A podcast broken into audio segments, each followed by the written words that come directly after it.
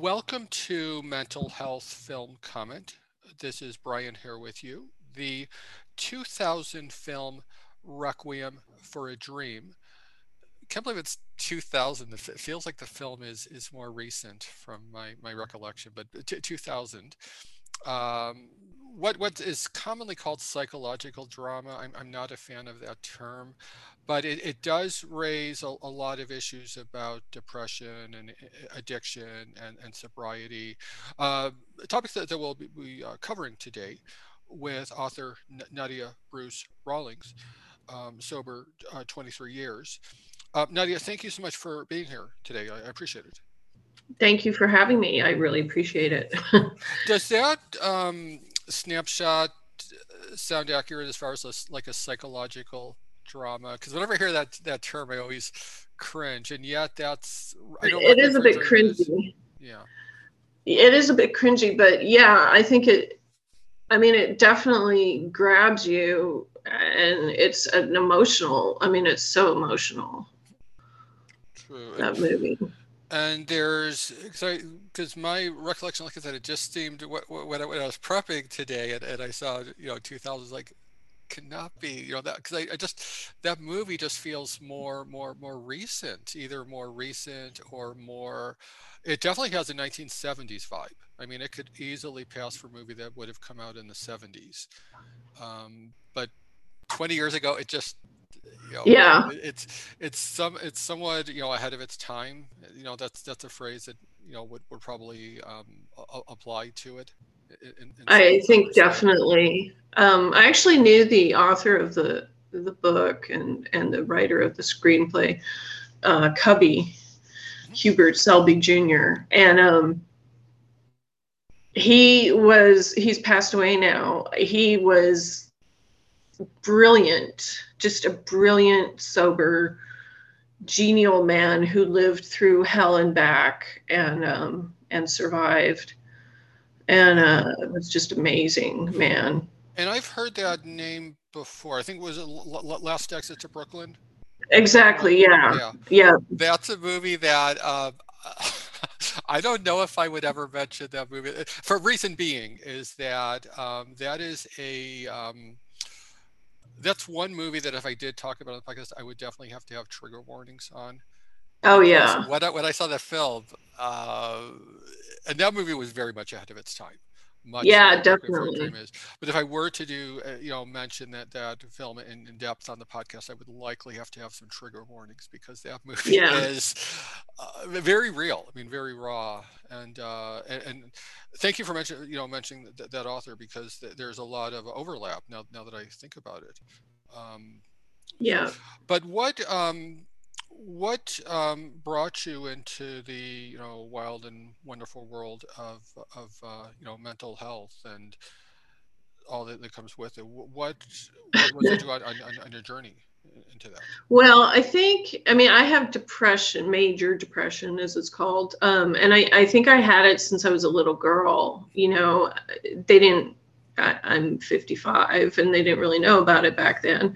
Um, my first suicide attempt, I was 17, I think. Um, and they just, they didn't even, I don't think at the time, they took me to the hospital and sewed me up and, and, um, they didn't say you had an automatic 72 hour psych hold or anything like that. I, I don't, it was in like 83 or 82.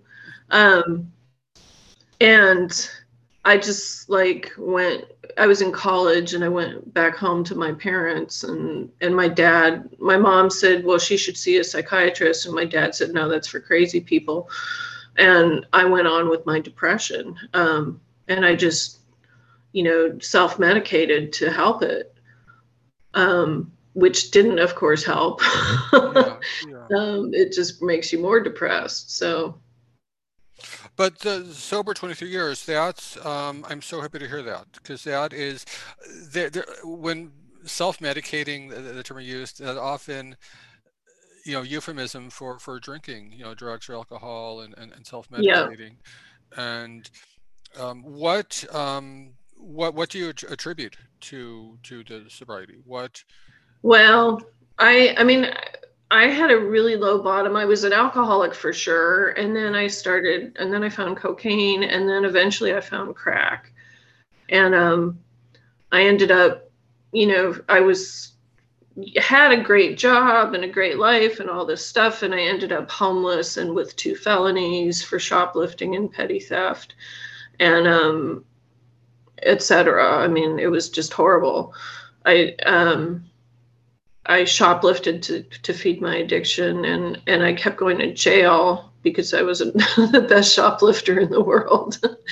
and um, eventually my, my brother actually got me into rehab and I was just going to stay until they got me on an antidepressant and I felt better, which I thought would take like a week. Um, and I ended up staying for a six month period and that changed my life. And I didn't actually at the time. I think I guess they put me on an antidepressant, but it took a lot longer than that to get it situated. You know, to get the medication right. Cool, cool. And and and that that is a journey. I mean, it, the, the the healing process and recovery. Um, that is a journey. I mean, it is something that is you know, and a lifelong journey in many ways because oh, yeah. whether, whether it's six months or whether it's, you know, whatever the, the time period is, um, there's stuff in your toolbox that you kind of, you know, you know what I mean? Do you, have you found that to be true as well? Like there's Definitely. stuff you have in your toolbox that helps with um, when, when things aren't going so well and, and, and accordingly when things are going well and yeah. get like the, the, the, have you found that to be true as well? Like definitely. I mean we had there were things we learned when i was in rehab like um like journaling every day uh, writing to your higher power quote unquote. We we had to do that. And and i found my um my book that i used to use to write in i found it like you know 22 years later. And uh and it was hilarious because over such a, a, six month period i changed so much in that period. Um, and you know of course we're still we change i don't know for me my my higher power changes as the years go on. Um, my toolbox grows. Uh, i get sponsees that teach me incredible things. Um, and you know some some tragedies and some wonderful events. Cool. Now, um, so have you had better success with AA and other 12 step groups? Because when I've talked to people, I've tended to notice that there are those who respond really well to 12 step and, and, you know, AA groups and those who don't don't respond too well right. like non non 12 step um, yeah, I um, I was really scared of the God concept of the twelve step yeah. thing, and um, that kept me away for a while. And then and then I um, and f- the first few years were kind of I, I was back and forth. And did I want to do twelve step or did I want to do another another program of some sort? Um, and ultimately, I settled into AA um, even though probably I don't know, it was both alcohol and narcotics, but um, but and I just sort of created my own higher power definition, and um, you know, it's I I got sober in California, which was different than or in Los Angeles. It's different than um, now I live in the South in Nashville, and it's a little more Christian and and that for me is a bit of a turnoff sometimes, but I've learned to deal with it. I had a, a person um, share once that they went through the big book of AA and crossed out God everywhere and wrote love instead. And I was like, okay, I can I can do that. That I can that I can handle. Yeah. So that helped. Cool, cool. Um, now, I understand that you, you, you used to work in, in, in the film industry. I did. I was a, I worked in film distribution. So I worked for, I started out at a company that did, um, we produced Maniac Cop and Frankenhooker and, and these greats from the, from the 80s and early 90s. Um, and then I went, eventually ended up at a company with Graham King, who produced um, Gangs of New York and Hugo and and such Academy Award winning films. So Hugo Hugo's amazing. Hugo yeah. absolutely amazing yeah. film. Um, and and whenever I hear distribution, I always think of the whole New York and LA, you know, and, and, and the tiered distribution where it starts right. in New York and LA first, and then it goes to the other markets secondly.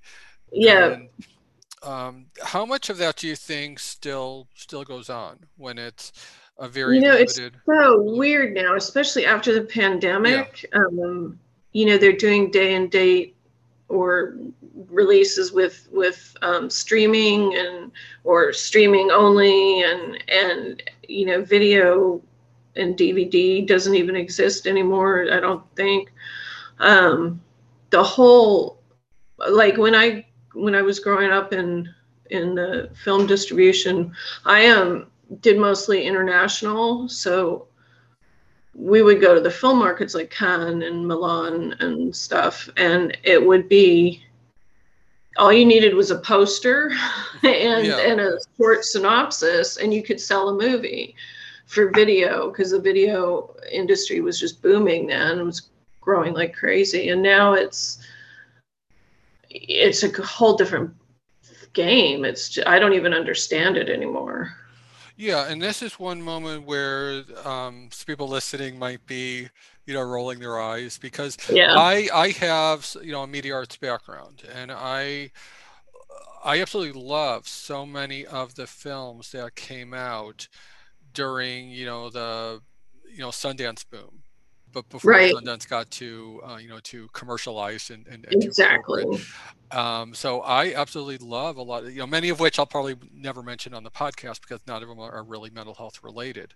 Uh, but even right. a lot of the foreign films where I will often be on a website like uh, Mubi or on uh, Kanopy and seeing all these foreign films that often people don't even know about you know, whether it's oh, yeah. you know French film or Italy or, or countries you haven't even thought of, who have you know whether it's India and whether it's Bollywood movies, you know, yeah. traditional Bollywood or you know more recent Bollywood.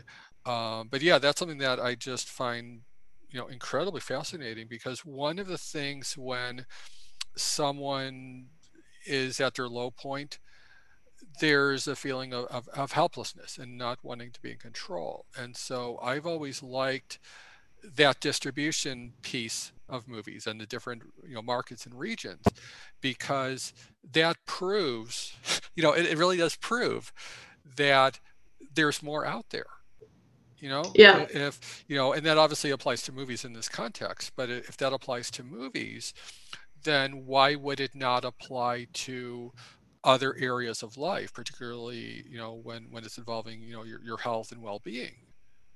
Yeah. And much like how if you see some movies showing at the you know major multiplex, you know, and that's like someone giving you okay these are the, your only options, and then you look and see oh no, no they're not I have these options. much like in recovery, how if someone's told okay these are your options and then it's easy to get frustrated because then you can say like, no, they aren't. These these are my other options. You know what I mean? Exactly. And yeah. yeah. So, so, I always tended to, to, to, like that because it does point to the options and, and choices available. And um, you know whether it's choices in film or whether it's choices in, in recovery options.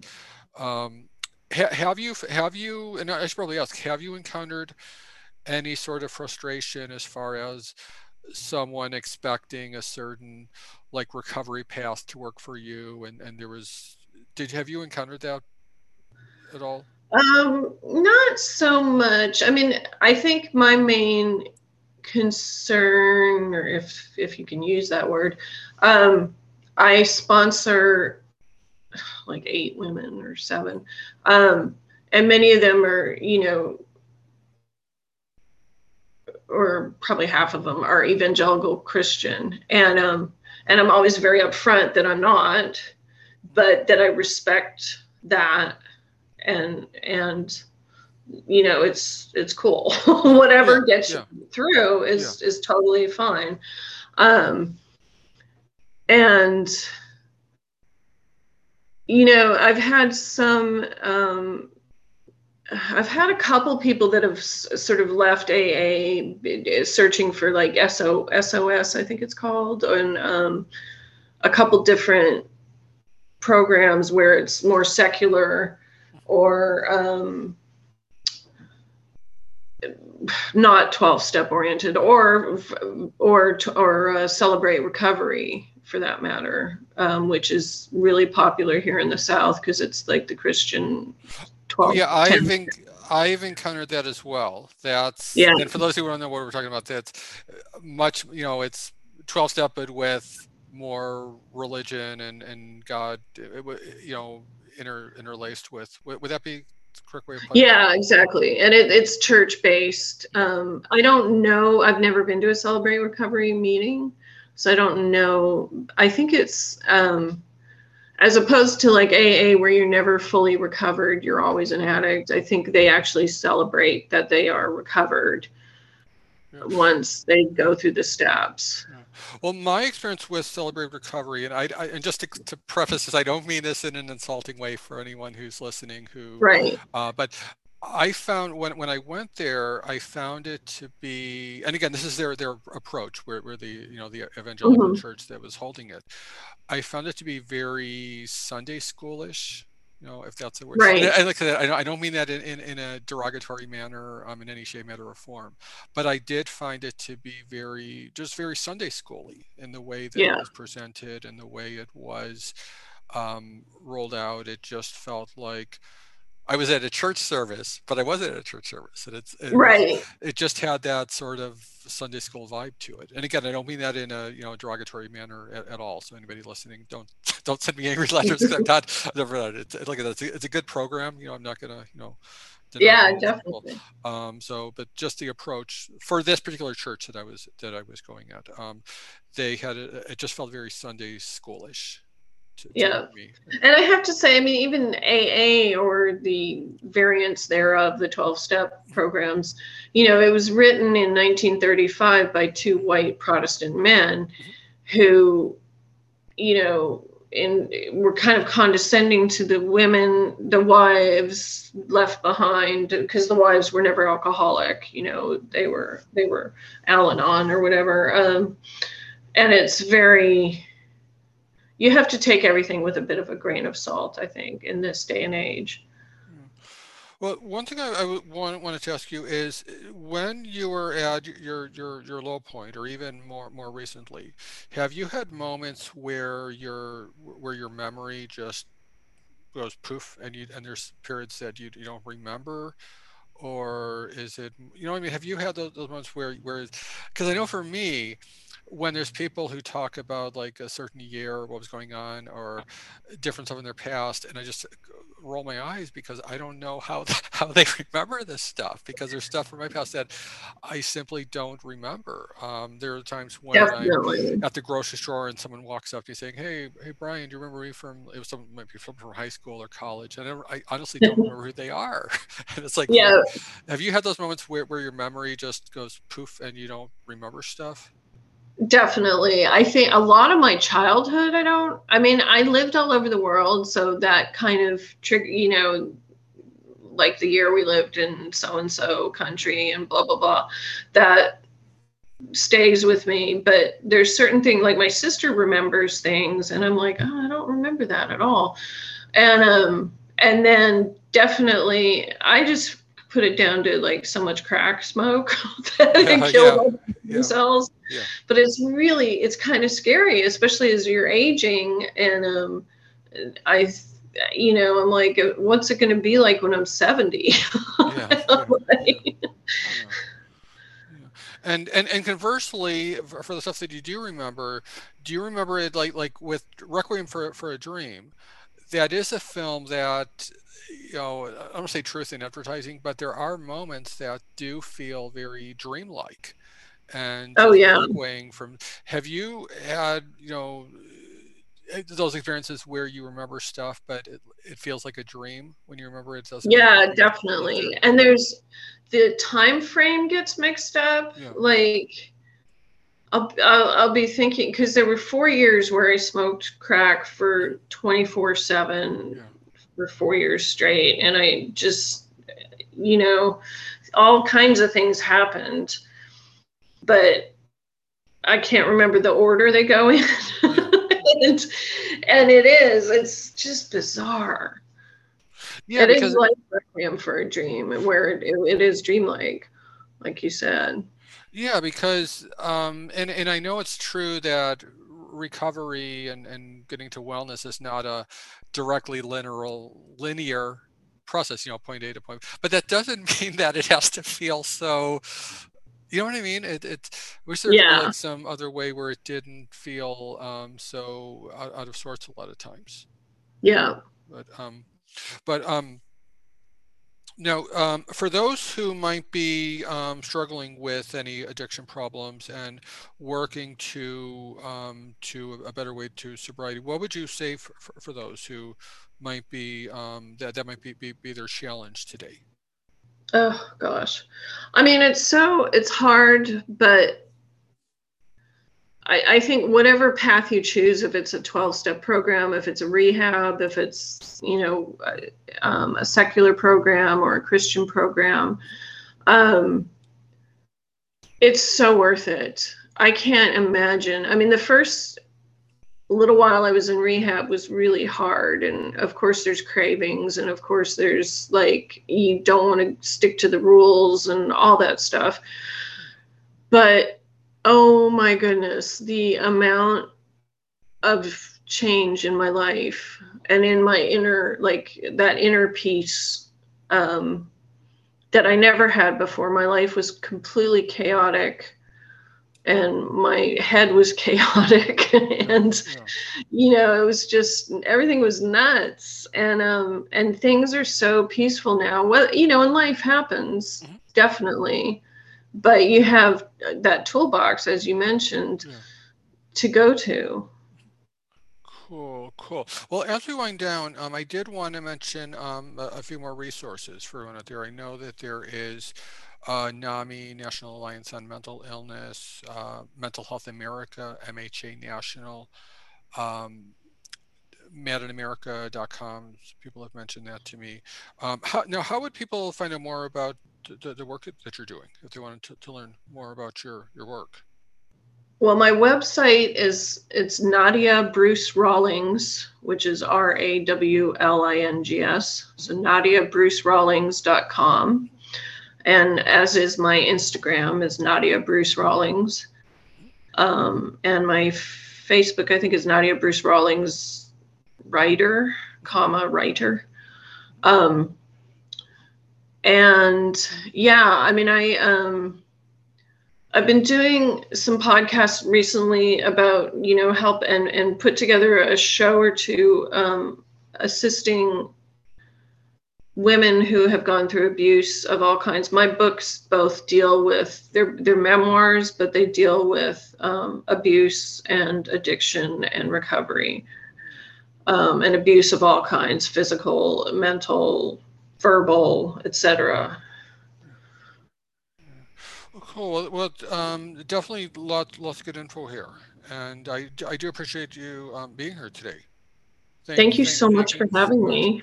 and um, thank you, those of you at home or where we may be. Um, stay safe, everyone, and uh, talk, talk to you next time. Um,